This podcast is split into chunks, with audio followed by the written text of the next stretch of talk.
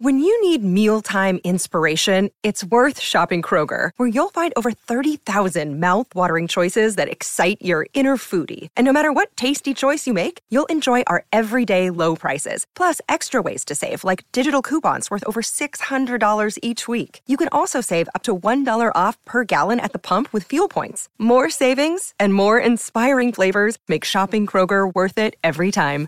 Kroger, fresh for everyone. Fuel restrictions apply. Another day is here, and you're ready for it. What to wear? Check. Breakfast, lunch, and dinner? Check. Planning for what's next and how to save for it? That's where Bank of America can help. For your financial to-dos, Bank of America has experts ready to help get you closer to your goals. Get started at one of our local financial centers or 24-7 in our mobile banking app. Find a location near you at bankofamerica.com slash talk to us. What would you like the power to do? Mobile banking requires downloading the app and is only available for select devices. Message and data rates may apply. Bank of America and a member FDIC. Hey, it's Mistress Carrie reporting for duty from MCHQ for episode 74 of the Mistress Carrie podcast. This episode of the podcast is sponsored by Digital Federal Credit Union, better known as DCU. And since their beginnings as the credit union for the employees of Digital Equipment Corporation back in 1979, DCU has never lost sight of its roots of being a not for profit financial cooperative owned by and operated by and for their members. And a lot of things can change in 40 years, but some things remain constant like DCU's unwavering commitment to provide exceptional service and to make a positive impact in the communities where their members live and work. And no matter what their members' unique goals are, they are committed to helping them the only way they know how the DCU way, which consists of three simple philosophies that guide each and every DCU team member people come first, do the right thing, and make a difference. And so far this year, DCU has donated to 119 food banks and pantries with total donations over $2.1 million.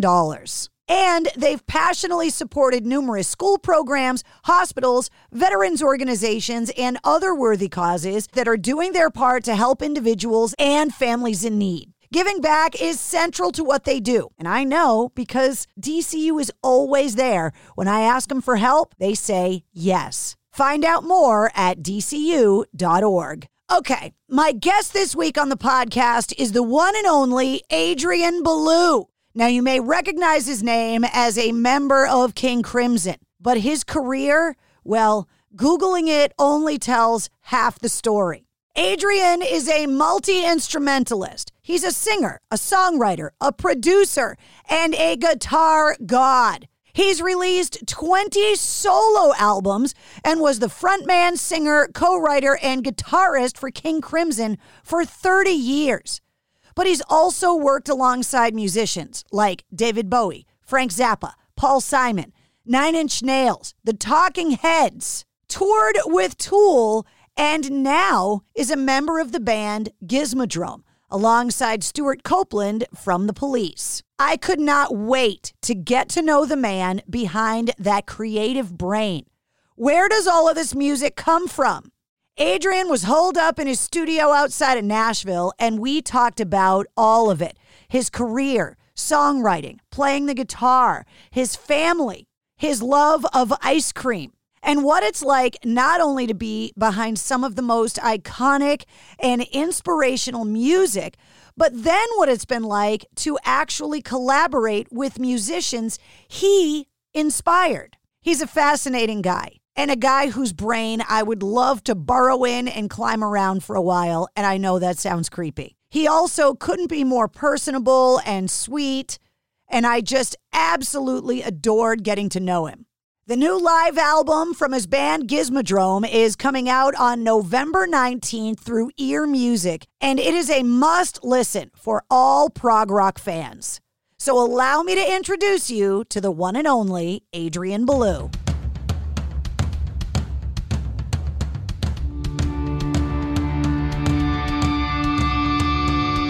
Hey, what's up? This is Sully from Godsmack. Strap on those boots, baby, because you are now in the trenches of the war room with the one and only Mistress Carrie right here on the Mistress Carrie podcast. What's up? This is Joe Rogan, and you're listening to Mistress Carrie. Her hair is so lovely. Hey, this is Brent from Shinedown. You're listening to Mistress Carrie. Hey, Carrie, go put your bra on, girl. Hey, this is Steven Tyler, and you be listening to the baddest bitch in Boston, Mistress Carrie. What's up? This is Aaron from And you're listening to Mistress Carrie. Hi, everybody. This is Dave Grohl from the Foo Fighters, and you're listening to the one, the only Mistress Carrie. Hey, this is David from the band Disturbed. You're listening to the baddest bitch in Boston, Mistress Carrie. Hi, Bruce Dickinson here from Iron Maiden. Yes, indeed, Miss Whiplash herself, Mistress Carrie, is here to um, unchain your brain. Hi, this is Flea from the Red Hot Chili Peppers. You're listening to Mistress Carrie. This is Denis Leary. You are listening to my favorite, Mistress Carrie. Hey, this is Corey from Stone Sour, and you're listening to, you have the privilege of listening to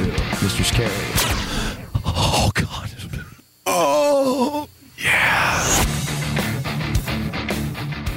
This meeting is being recorded. Now you've been officially told, Mr. Belew, you are being recorded. You're on the record. Got it. That's You- what it said. Did I? Do I got it? I got it. Let me you take got these- it. I'll take my glasses off. Yours look better than mine. Boom. How are you? It's nice to meet you. Uh, thanks. It's very nice to meet you too. And as I just said, I love your hair. Thank you. Um, it's uh, reminiscent of my bass player Julie Slick. Purple haired people need to stick together. There aren't many of you. There are not. If I had the hair, I would have it purple. But as you can see, I'm uh, follically challenged. Well, I'm musically challenged, so I would take the musical ability and the baldness if I were you, because carrying a tune and songwriting, singing, playing instruments, it's not my thing. Well, you know, leave it to, to the rest of us then. You said something actually just as I was hitting record. I didn't know you were colorblind. That's why you asked me what color my hair was. Yeah, I'm colorblind. A lot of men are colorblind. I think it's a more of a, a male thing. Uh, and I've been a painter all my, well, for, well, I don't know, 10 or 12 or 15 years, how many ever. In fact, you see that thing back there? I do. That's that's my first painting called Dead Dog on Asphalt. a, a cheery subject. Um, have you tried so I those want, glasses? my point was I, I, I always wonder what people think when they see my paintings because I have no idea what they look like to them. Have you ever tried those color correcting glasses? I see Uh, videos yeah, on every- TikTok. You know, everybody talks about those, and I'm a little concerned that if I put them on and try them out, I'll hate my paintings. so ignorance is bliss. I think for the moment, I'm just going to stick with what I'm used to for all my life. I was so excited when I found out I was going to talk to you because I have been such a fan for such a long time, and the artists and projects that you've worked on over the years. Um, you're just such an innovator in music, and you've inspired so many other artists. And then you go and put Gizmodrome together with a bunch of other guys that have the same kind of story, that have been in these amazing projects, that have inspired so many other artists. And now you're releasing a live album. I mean, do you guys want to leave some musical excellence for the rest of us? Uh, well, tidbit or two, you know. I mean, there's plenty out there to go around. Yeah, uh, Gizmodrome itself surprised me uh, because, you know, first of all, I got a call from Stewart Copeland. That's a big surprise. Which I, which doesn't And- happen to most people, by the way. No, and I certainly wasn't expecting it. I hadn't seen uh, Stewart for about 20 years and only really uh, played with him one night at a special event in San Francisco. So I can't say that we were, you know, good buddies at that time. We are now. Uh, but so, you know, there were three words that, that uh, clicked in my head Stewart Copeland, Italy. so he said, you know, would you like to come over to Italy and hang out and have fun and eat pasta and play on a record? I said, yeah, of course, let's do that. And I went over there thinking that it was going to be a Stewart Copeland solo record and I'd probably play on maybe three or four songs. But Stewart tricked everyone. He got us over there. And then his idea was, well, I'm going to I'm going to have these guys like this music so much we're going to be a band. And after 3 or 4 days of recording, that's exactly what everyone was thinking. We we thought this is too good. We got to stay together in place make this whole record. And uh And so that's the story of how we got to Gizmodrome. Where in Italy was that? Well, there was a really nice uh, studio from the 50s and 60s, very famous studio in Milan. So uh, we met, basically stayed in Milan for a couple of weeks, and it was it was really fun. So we would work all day, and then we'd go out, you know, as it is in in Italy, maybe 10 o'clock at night, and have dinner, big nice dinner together, and tell stories and have fun, and get up the next morning, go have coffee somewhere and uh, espresso somewhere, and hit the studio again. That sounds like heaven. It actually was, you know, that's what I was thinking about. The whole we we were just having so much fun. It was a beautiful time of the year. I mean, I love Italy so much. My in fact, my daughter is there right now in Italy. She's her uh I don't know if I could, should tell everyone in the world this, but her boyfriend proposed to her there Aww, just a few days ago. Congratulations. yeah, he set that up nicely, didn't he? Yeah, he did. You get you get wooed into a band and she gets wooed into a marriage. Yeah. Well, after seven or eight years of being in the same relationship together, they they deserve it and they're ready for it. That's awesome. They even went through college together. Oh, see. Yeah, see, there's still romance out there, folks. There is. I just got married last August in the middle of the pandemic. Well, congratulations. Thank see, you. lots of good things still happened during the pandemic, a lot of terrible things, of course. Uh, but I think it also gave us all kind of the space to breathe a little bit and reassess and maybe look at our lives again. That's what I did. And I came up with a brand new record of mine, which will be coming out. And by the way, when it does, I want you to, you, you and I to do another interview. Hell yeah. Are you kidding? You come on the show anytime. um, Thank you. So when you get wooed into this band, now this the first record came out in 2017. So we're talking about a few years ago that your wooing to Italy happened with Stewart. And then once a band releases a record, it's just only a matter of time before you get lulled into going on tour.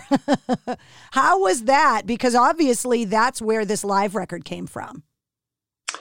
Well, to be honest, I was really excited to go on a long tour with the band because I loved the record so much. I I know that to support a record, you need to tour, and here we were in Italy. Um, that's not necessarily the only place you want to tour. So, but what happened? Mark King, the fabulous bass player and singer in the band, had already booked a summer tour of festivals in Europe. So that kind of took the wind out of our sails. There weren't many, many places we could just go and play at such a late, you know, time. Um, everything was kind of booked. So we, long story short, we ended up being able to play, you know, a show and two in London and a show or two here and there and in Tokyo. And so we, we ended up playing six shows. Not exactly my idea of a, a tour that supports a record, but still the record really did well and got a lot of great reviews and people loved it. So I was hoping it would go longer, but from those six shows, they culled uh, this batch of material. Um, can we talk about your career a little bit because it is No. it's because I'm not a musically inclined person, I'm fascinated by a musician's journey. So I want to go back to the beginning with you in Kentucky and talk about where you got your first guitar. Like, did your parents give it to you? Where did you get it? Well, the first guitar I ever had in my hands was loaned to me by uh, the guitar player in the band in which I was in. I was the drummer, and I was sick with mononucleosis for two months and had to stay at home. So he said, "Well, here, I'll loan you my guitar." You know, I, I wanted to teach myself to play. The first guitar I bought from a place in Erlanger, Kentucky, a local music store. I believe it was called House of Music. And I bought a Gibson Firebird because I thought they were pretty interesting looking. Nothing to do with the way they played or sounded. I, I wasn't that advanced yet. Uh, and I think it was $180 and I paid $10 a week on it. Wow. And that was my first electric guitar. And uh, around that time, I started getting better and better. And pretty soon I found myself rather than being the drummer in bands, I, I was called on to be the uh, the guitar player. When you're growing up, I think it's every parent's worst nightmare that your kid is going to want to play the drums from a noise perspective. so, yes. When you're a little kid and you start showing musical ability, did your parents want to buy you drums?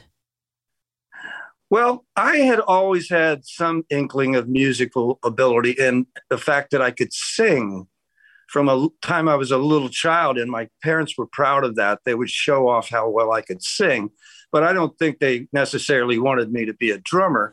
but uh, we moved to Ludlow, Kentucky, down a little down the river of Cincinnati, Ohio. And I was 10 years old. It was the sixth grade. And I just insisted that suddenly I want to be in the school band and I, the junior high school band, and I want to play drums. And so for the first year or two, as, as I was doing I didn't have any drums of my own. I would just bring my marching snare drum home and play around with that. But what I did have is we lived on the top floor of my grandmother's house, the second floor, and my bedroom was right over her kitchen. I, I, this woman must have, I mean, my grandmother is a saint. There's no question about it. But we, ha- I had a linoleum floor, and and I I wore down three different places on the floor with my sticks playing on the linoleum floor right above her kitchen. It must have driven her crazy, but I not as crazy so. as when they finally did buy me a, a very small, cool little drum kit. And I would bring my snare drum home, and there was no tom tom, so I would uh, rope it to a chair, turn the snare off, and so then I'd have my snare drum, my my tom tom, which was actually the marching snare drum, and a cymbal and a bass drum. That's what I had. It's not very common to be able to play those very different instruments well. And you can, and to be able to sing, it takes a certain amount of not ability, but expertise. Because I feel like those instruments would be different parts of your brain. Do you agree with that? Yes, somewhat. Yeah, and I and I do um, think that it's it it was a gift that I began as a drummer uh, because I have now such an innate sense of rhythms and counter rhythms and polyrhythms and so many things like that. I don't think that I would have been able to play with Frank Zappa. His music was uh, rhythmically very complex, or King Crimson, in which I wrote a lot of the the uh, music and songs, all the songs. Um, if I didn't have that drummer background, uh, the thing that maybe ties them both together is is the vocal thing because I just never stopped singing. When I was a kid, I, you know, you couldn't get me to shut up. I would just sing all the time. I loved it. Did you take Still do. lessons? Never took any lessons of any kind, uh, except of course in this marching band, I learned how to how to do cadences and things. We would play at football games and parades, uh, but I never actually learned how to read music or got any lessons from anyone. I I'm- taught myself everything. I'm a marching band uh, veteran as well. I was a clarinet player. Oh wow, I love clarinet. And the word was is in there because, well, my clarinet career was very short. It was a poor choice when you love rock and roll because there's not a lot of that. Well, at that time, you know, I mean, really, when rock and roll was first starting out, it was more saxophone than guitar, even. So when I came into the world of rock and roll, it had transpired into guitar players. So you just picked you just picked the wrong. It could have been rock and roll was all clarinets. and back in Benny Goodman's day, that was the truth, you know. And that in big band music, you you would have been a star, Um, especially with that purple hair. I have a theory about music, and I want you to tell me what you think. The theory is is that y- you get gifted music by the people around you when you're young, your parents, your grandparents, your older siblings, that cool aunt and uncle. And then there's a line in the sand where you, as an individual, discover music that you claim as your own. Can you tell me what those two musics are for you? What did you get gifted? What were you listening to growing up? And then what's the first band that you remember going, okay, that's mine? Okay, well, first of all, none of my family were musically inclined on either my my mother or father's side. No one, no one played a piano or anything. Um, so the music that was gifted to me is whatever was playing on the radio or television or in the movies, you know. Um, and I just happened to p- be paying a lot of attention to that. It, it, uh, but it really turned into being my music and my life when the second week of Ed Sullivan, the Beatles were on. I missed the first week because I wasn't in tune to all that, and uh, you know, naturally, by the second week, I knew everybody in the world had to had to see this, and that, uh, like millions of other people, changed my life. And um, I knew then, well, you know, it would be great to have, you know, girls chasing you around and make lots of money, but I really, I really wanted to be able to make a record. I, I, I was always just thrilled with the idea what goes on in the studio? How do you make a record you know? What is that process you know? And i just couldn't believe you know that you could do that that you could just go in somewhere and out of thin air make something that's you know people can listen to forever. Uh, i've lived in my i have a studio. I'm sitting in it now. I've been in, in my studio for 28 years and that's the best gift i ever gave myself well, this is my studio. I call it MCHQ, and I built it last year at the start of the pandemic so that um, I could control my own workspace. It's the cleanest studio I've ever worked in. In all my years on the radio, it's the cleanest studio I've ever worked in. Yeah, I'm one of those uh, OCD or OCB or whatever it's called uh, guys too. And I like, I, I, can see your studio, but the thing is, you to your right there, your friend that you've got to your right there, I think you need to feed him a little more often. he's a little skinny. he's, he's skinny, yeah. Where is your studio located? Are you on the West Coast or the East Coast? I'm in Nashville area. Uh, we have a, my place is called um, Mount Juliet, Tennessee. It's on the northeast side out by the airport if you ever come into I was just Tennessee. there a couple months ago. That's why I was asking. Oh yeah, really. Well, Mount Juliet is a beautiful area. I have five acres of woods around me and a little stream, and the uh, studio takes up the entire downstairs of my home. Um, it has guest quarters and so forth, and it's all been, you know, uh, corrected, uh, sonically corrected. So it's, you know, you can really. We've done King Crimson records here, Bears records here. We've done. We did a couple of hit songs with uh, Jars of Clay here. And so, you know, this studio has been such an important thing for me. Not only that, but especially recently when everything gets locked down, that you still have the ability to work. Well, the problem with getting locked down is I'm not, I do everything on my solo records. I have done that for many, many years, decades now. And I play all the instruments and I design the artwork and everything, but I'm not a recording engineer. So I always have had my sidekick, the recording engineer. And for the longest time, I couldn't uh, have that. So I just wrote a lot of material. Uh, and that was fun too. But once I finally had my my uh, engineer back in the studio, wow, that was that was great. I felt I just felt so good. You want to go back to the career anyway? Yeah, well, well, part of the reason why I want to talk about Nashville is that it comes up all the time in my interviews it's shocking to me how much rock music is getting made there now. I think for a long time, Nashville just got known as a the you know a place where country music came from. But more and more all the time, it is becoming this hub of not just songwriting but but rock music. Oh, absolutely! Everybody uh, on every coast. How many ever coasts we have? Uh, has moved here now and are still moving here. Even Mount Juliet, which when I moved here was pretty podunk, uh, is now thriving. It's got traffic jams and things. And uh, when I when I moved here 28 years ago, I was you know my wife is from here, and that's why we moved here. She had a large family. We thought we might have a family of our own, so we should be where you know she could have she he or she. We have two daughters, could have uh, grandparents and aunts and uncles happy and all wife, that stuff. Happy life, isn't that what they say? Yeah.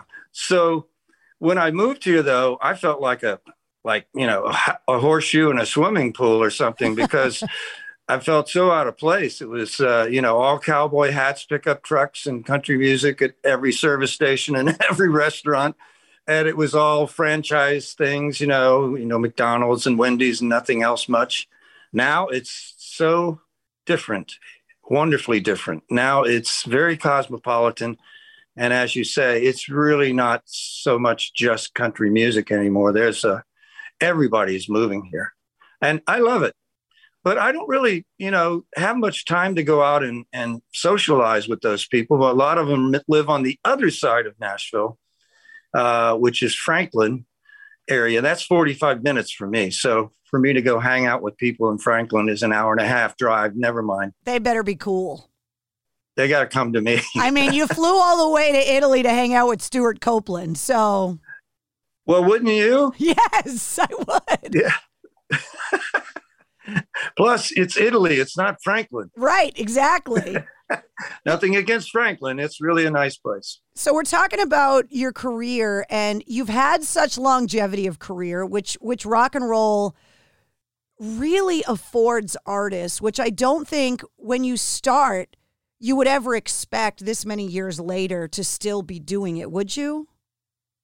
I, I doubt that Mick Jagger thought he would be dancing around on stage at his age. And uh, I don't know how many of us thought much at all about, you know, what the longevity of, of rock music in general would be.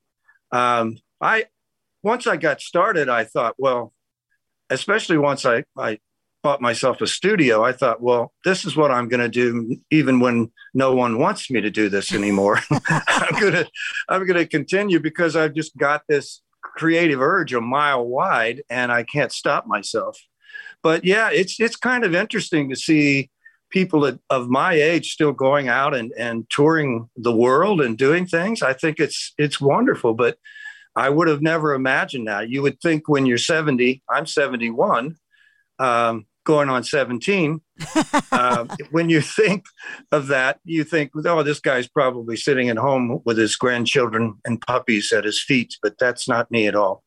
And don't you think that age, like when you were talking about the, the floor above your grandmother's kitchen, your grandmother was probably younger than you are right now, but society told you when you got to a certain age you needed to act a certain way. And I don't feel like society does that for older people anymore. That, like, I remember when I, when my mother was the age I'm at now, I looked at her like she was ancient. But exactly, age is so different now. Well, I have never felt, honestly, I, I mean this more than 30 years old in my life. Because I, like you just said, I always looked at my father and said, now that, that man is a responsible adult, you know? And I, know I just exactly can't look at myself going. in the mirror and think, that man is a responsible adult. I'm more kid than I ever was, honestly. I, I people make fun of me for being so childlike, and you know what? I'm happy about that. Um, I want to talk to you about the amazing artists that you've worked with throughout your career because you haven't just worked in rock and roll, you have worked with avant garde artists that have pushed the boundaries, yourself included, with King Crimson and all the music you've created. It's always kind of pushing what's possible and, and what people, I think, maybe think they're capable of. You mentioned Frank Zappa. Can you, to a lot of music fans, he is this otherworldly character that they've heard about. Can you talk to me about what it was like to work with him? Well, I had the uh, the wonderful opportunity to go home and stay at his house with him every weekend for about three months while we were rehearsing because that's the way I learned the parts. Uh, he would show me ahead of time. So I had a kind of a, a very close and special relationship with Frank, and I just I got to really see what he was as a person. And I would just say this: if there was ever a person that's a genius, he's one. I mean, everything he did and said just reeked of that. Not just the musical part, but uh, he was so sharp about everything. I loved uh, I loved all the way the ways he said things. Just brilliant stuff that would just pour out of him all the time. And you know, he was a taskmaster. Like you know, he wanted you to play his music. He wanted you to play it consistently, correctly, and not be messed up or you know late or anything like that. He demanded that kind of professionalism. But as a person, he was really generous to me and very funny and kind. Uh, he wasn't like some people think, you know, cynical or whatever. No, he really wasn't. He did not do drugs at all. Some people think, oh, he must have been out of his mind on drugs. Not at all. He was very anti drugs and was perhaps the hardest working musician I've ever known. I modeled a lot of my career after Frank. He's the one who taught me, you know, you know, put whatever music you, whatever money you make, put it back into your your business yourself. You know, get your own studio or whatever. You know, make your own record label. I mean, that's not things that he told me, but that's the essence of what he was saying. And um, you know, and work really hard. But of course, even though the work is a lot of fun most of the time, it's still it's work to travel, for example, around the world. That's hard. Um, I learned a great work ethic from him. And um, he also broadened my musical horizons a lot. Of course, I could see that you could take any thing you do and do it 20 different ways. So if I write a piece of music or a song, I, I, I always feel like, well, I could probably do this six different ways, but this is the way I'm going to do it right now. I, I feel like like talking about those color correcting glasses, right? For people that are colorblind. I feel like there are certain people in this world that just see the world differently as a creative. And I feel like Frank Zappa is one, and I feel like David Bowie is one. You've got an amazing track record of working with these people that I really do feel like they're on the same planet as the rest of us, but they're not seeing the same thing. Well, I don't mean to sound the way this is sounding, but I think I'm that person too. I, am not saying I'm a genius like Frank or David. No, but with the music you've made, you don't look at it the same way. You can tell by the music you make. I kind of think that my brain works differently for whatever reason. I don't know why. It's wired a little differently, all the way even to color blindness. I see I see the world differently, mm-hmm. physically, but my brain is so wired to being creative. I, am everyone tells me I'm creative no matter what I'm doing. If I, I eat creatively. I mean, I don't, I, I, I have no way to stop it. It's just natural to me. I don't even know it's really happening. So I, I don't know why that happens. And that's my, my world that I have. That's the thing that I was gifted, as you said earlier. And, um, when you have something like that, I think if you can follow it through and make a life of it, that's what you're supposed to do. So, at the point I've been a long time now at this point where I'm just trying to do something to make the world a better place. Honestly, I mean, in my own little ways, I think music can do that. I've had enough people tell me that I, I helped them get through a time in their life when a certain record I did was really helpful to them or something that I do know that there are healing somewhat healing qualities to making music and and I aim to make people you know think a little differently but also make them hopefully feel better it's too bad that the technology wasn't around. It would be fascinating to get you and Bowie and Zappa and all of these creative musical minds like in an MRI machine to kind of see what's going on with your brain not that I want to make yeah. you a lab rat, but I'm fascinated at what's going on in your brain versus someone else's that allows you to create the music you make. I am kind of a lab rat, and this is my lab right here. I'm in here trying to figure things out all the time. Yeah, that would be amazing, wouldn't it? Uh, probably look like a bunch of scrambled eggs for all three of us guys. I think, you know, there's probably not, not much logic going on there. I don't know how how this stuff works, you're asking interesting questions and, and, instead of you know what size sticks do i play with? Well that stuff that stuff in a lot of ways you can google right? But yeah. i feel like getting to know the person behind the music that we all love and and once you kind of do that it allows you to hear the music i think a little differently. You know? Well thank you um, yeah I, I think you're right. I mean if you if you actually hung out with me for a couple of days you'd see that i'm you know fairly normal person but i have these little quirks. Like i i love birds. I feed birds all the time. I i eat ice cream every night. I what kind I of ice cream little Haagen-Dazs. but what flavor though? Well now this is the thing. See? Mistress Carrie. I have my own way of, of eating ice cream, of course. I put it vanilla Haagen Dazs in a bowl and I chunk it up and I pour a little tiny bit of fat free milk on it and a little Hershey's chocolate syrup. And I make a milkshake in a bowl. That sounds delicious. As I'm eating it, it kind of tastes like I'm making a milkshake. Well, I've done that for 30 years. It sounds like you make almost like soft serve ice cream, kind of. You don't stir it up. That's the thing. You don't stir it up. That's why I said chunk because what ha- what needs to happen is the the milk needs to be in there with all of it as you're as Gotcha. you're doing it. So you're kind of mixing it spoon by spoonful. See, I knew it was going to be an interesting answer. Well, there you go. I ask this question of every songwriter that I talk to because I'm so envious of the craft of of songwriting, but I don't have it myself. Um, can you give me an example of a song that you think is a perfect example of of perfect songwriting, so much that you covet it, like you say, "Oh, I wish I wrote that song." But from a songwriter's perspective, I want you to break it down why you think it's good songwriting. And it can be your music, it can be someone else's music, any genre, any artist, it doesn't matter. Now you really got me stumped. There's so many great songs I that. I, I think of. Um, you know, I would choose one of my own, uh, but to be nice about it, I, I'll choose something completely off the wall for you. Um, back in the day, when you, before rock and roll music, even, there were some great songwriters, and the form of songwriting was different then because it wasn't uh, dictated by radio formats.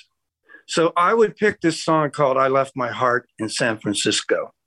And the reason I picked that one is because it, it has a little intro and then it sings the theme of the song. And then it comes to, you know, a great sort of wonderful moment at the end and it's over in about two minutes. And I think that's that's wonderful because the writer has said what he has to say in a succinct period and didn't go back and use the chorus over and over and over again. I mean, that's that's what you do now, but back then, you know, I left my the lovely lips of Paris seem somehow sadly gay. That's the intro. Then I left my heart in San Francisco. That's the middle body of the song. When I come home to you, San Francisco, you're gonna sun will shine for me. That's the that's the triumphant ending. Perfect song. I've never had a bad answer to that question. And I love your answer because it's not anything I would have predicted it to be. Well, I could answer. I could give you a lot of examples, and that's just one. You know, don't get me started on uh, Lennon and McCartney. I mean, there's so many great examples in there, and you know, there's, there's just tons of great songwriters. I always like Ray Davies too from the Kinks. I just think his songs are have this wonderful tongue-in-cheek British humor about them, and it's kind of those kind of things put around in my mind. That's what I'm always striving for. Not to copy any of it, of course, but be able to say, "Yeah, I think I got there on, uh, uh, you know, close." I think of rock and roll and the evolution of it as kind of like this endless race where runners are passing the baton one to the other, just pushing music forward. And you're one of those artists for a lot of rock bands now. And you've worked with a lot of artists like a Zappa, like a Bowie, that inspired artists then you go on to work with, like Trent Reznor and Nine Inch Nails, or you go and tool, tour with Tool. And these are bands that were directly inspired by you. Rock music would be a very different place had you not been there. And it's fascinating to me to kind of look at it as a linear thing. What was it like working with artists that you know you helped inspire, like Nine Inch Nails or Tool? Well, before I get to that, I want to say your analogy is a perfect analogy. Oh, thank you. It's exactly that. And maybe that's why the longevity of rock music ha- has occurred because people keep passing it forward. Um, with the, the people I listened to, especially when I was a teenager, that's when you're most in, heavily influenced, I believe. all the people, Roy Orbison, the, you know, the Everly Brothers, the Beatles, Jimi Hendrix, everyone, King Crimson, even, all those things that influenced me when I was young enough created the urge in me to want to to move forward with that and take it to my own place. Um, when I meet someone, and I, I, know the guys in Tool very well, and of course you talked about Trent Reznor, that professes to you know have been influenced by me. It's like the greatest honor you could give me. It's it's better than than having a number one single or anything else, which I've not had. Uh, but it means the world to me because that's that's how I got here. You know, so it's so it's so special to me to have someone say, you know, your music made me do this. And I remember when Trent Reznor, well, he called his manager called my manager, and and I went in and worked on the first record, which which was Downward Spiral. And at one moment, downtime moment, he said, I'm so excited because we really we didn't call we almost didn't call you because we thought you wouldn't you wouldn't do this. And I was like, what do you mean I wouldn't do this? Well, you know, you played with Bowie and the Talking Heads and King Crimson and you know, we just thought, no, nah, he won't he won't come and play on our record. Here's a guy who's already selling 10 million records. Yeah, and the downward spiral, it's not a little project. I mean, that's a career defining record. Yeah. Exactly. And I've been on quite a few of those, like Graceland or something like that. And, you know, I'm as surprised as everyone else when I get a call from, you know, Paul Simon, you want to play on my record? I'm like, well, duh, of course, you know. What what is something, you know, talking about the person behind the music, right? What's something that would surprise people about these I don't know how to describe people like like a Bowie or a Zappa or a Paul Simon. They're they're like notorious. They're they're these pillars. But what's something that would surprise the average music fan about the creative geniuses behind the music we all love? Well, I know this has been said a million times, but the truth is, once you're in a room with them uh, long enough, say you've worked with them for a day, maybe even a day or two or three or, you know, six months, they really quickly become just people, real people with real, you know, they eat the same sandwich that I eat. and so it debunks all of that. But still, I always have had awe and respect to being around those people. So I try to listen more than talk and absorb what they what they're giving me more than than try to put my own thing forward to them. Uh, you get to know each other though, and friendships always evolve from all these things I've ever done. Some of the, you know, I some of my favorite people are people I've played music with, either for one record or for years. You know, and those those things develop just like uh, pretty quickly. Though I, I think in many friendships, you know, it may take you years to to form a best friendship with someone and say, "Oh, this is my best friend." I felt that way about Frank and David almost the second week I knew them. Like, you know, I and I definitely feel that way about people I've listened to. When I met Paul McCartney for 1 hour, I could finish his stories for him. I, I felt like I know this guy like I've lived his life right beside him because of the music. I felt like I really understood him. I know the stories. I've read all the books, seen the films. I know the whole thing, you know, when it comes to the Beatles and Paul McCartney in particular.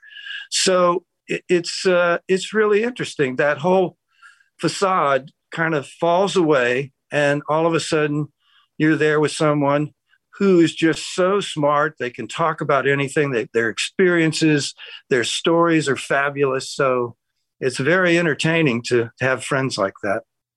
Is there anyone that you have on a short list that you haven't worked with that you want to, or are you just leaving yourself open to whatever possibility comes, waiting for a call from Stewart Copeland from Italy?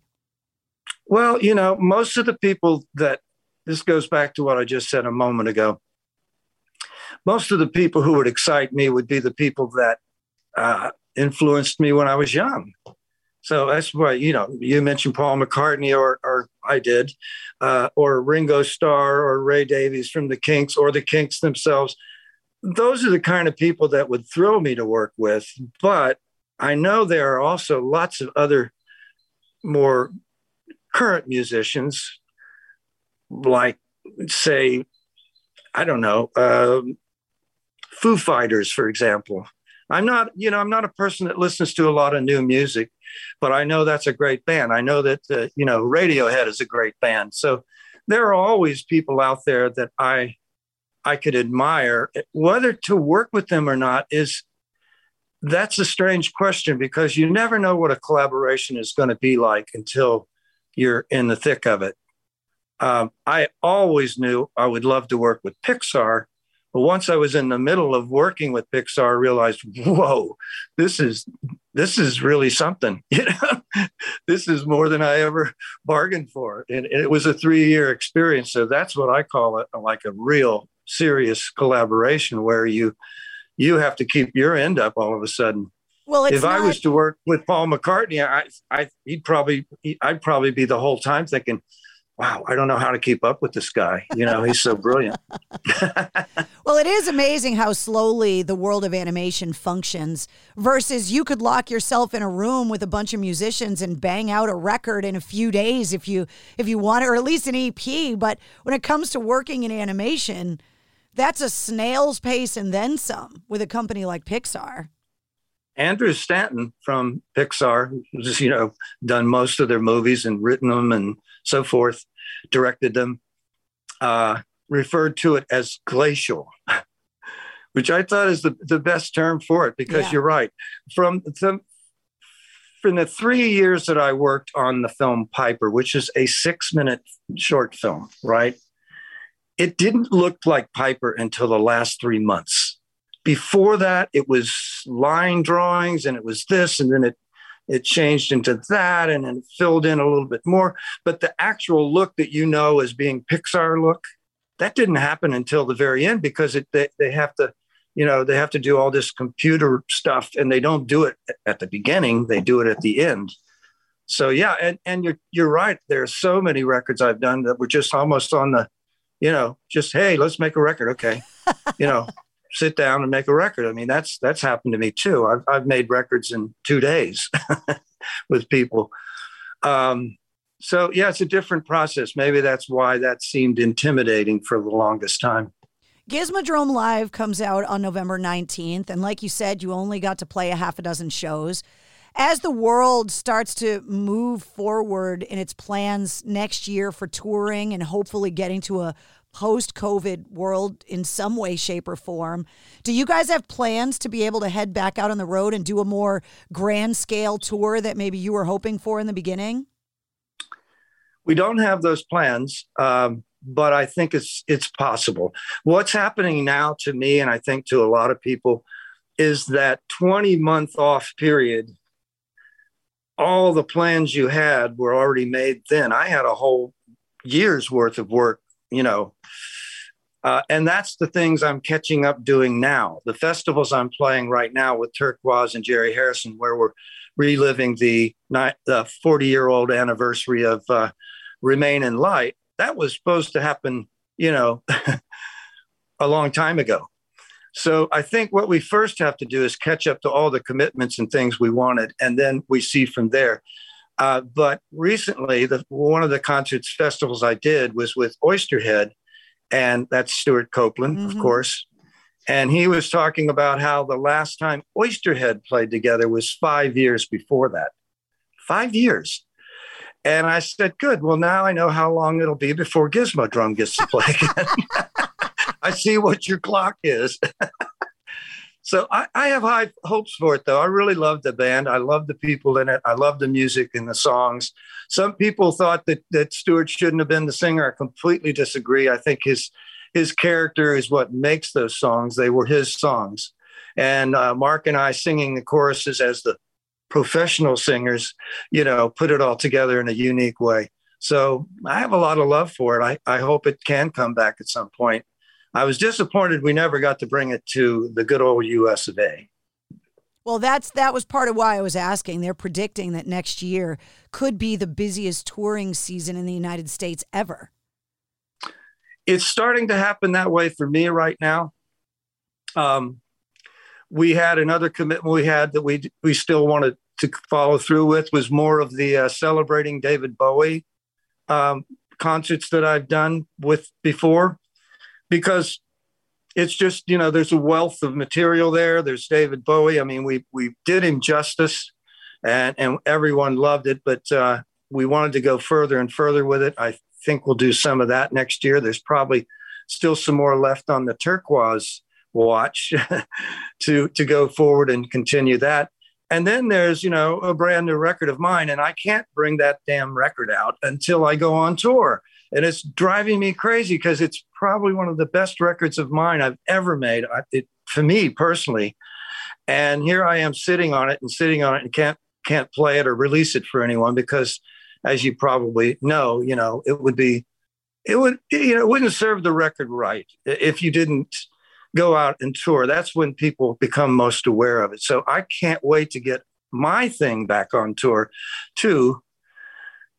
And so many other things. So I, I, I think it definitely will be. That's one of the things that I was um, considering. You know, gosh, everybody's going to want the gig. So, but I kind of think wherever on the ladder you were when they stopped, wherever you were on the escalator when they stopped the escalator, that's where you start from when they start it back up again. So I'm not too worried about it. Um, I'm I'm anxious to go and play a lot of shows, and having already just finished a brand new record, I've got that on my system for a little while. I don't like to go long between records, though. I've already got 20 new songs.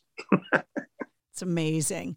Uh, before I let you go, during the lockdown, guitar manufacturers were saying that at one point they were selling like a thousand guitars a week. That uh, that people were just buying guitars because it was something that they could learn how to do at home. Because what else are you going to do? Um, then we lose Eddie Van Halen in the middle of it, and I have been talking to so many different guitar players about their own personal style, their own personal tone. So I want to ask you that question where where do you think your tone comes from? From what I hear in my head. And you know, I don't have a tone, I have a million tones that I'm trying to get out of my head, just like the material itself. It's all happening in here, and I just want to give it to someone else and let them enjoy it too. Uh, my lifelong ambition as a guitar player has just been to stretch you know completely just keep going in new directions and uh, and adding to my vocabulary of sounds and effects and things that I can do and styles and trying to create new things. So I, I believe a lot of guitar players do get a sound and they stay with that and that's their thing and they ride that horse all the way through their career.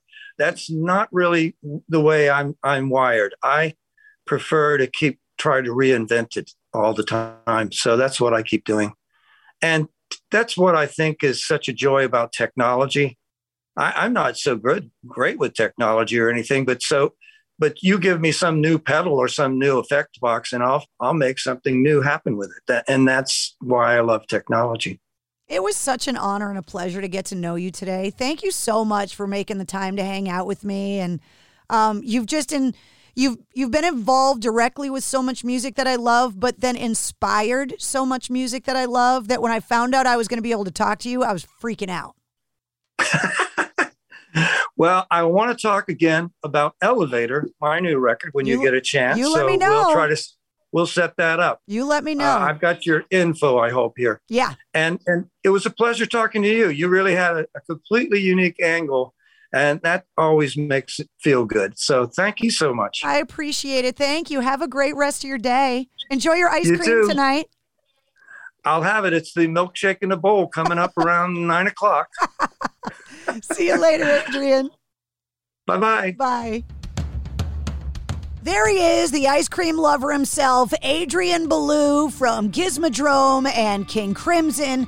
The new Gizmodrome live album comes out on November 19th, and you can hear Gizmodrome and King Crimson and all of the other music that we talked about in this episode on the corresponding playlist that is linked in the show notes of this podcast. I do it for every episode of the Mistress Carrie podcast. And this playlist rocks. You can also find all of Adrian's links and Gizmodrome's links in the show notes as well. If you liked what you heard, don't forget to hit subscribe so you don't miss anything from the Mistress Carrie podcast. New full length episodes come out every Wednesday, and every weekday you get the sit rep.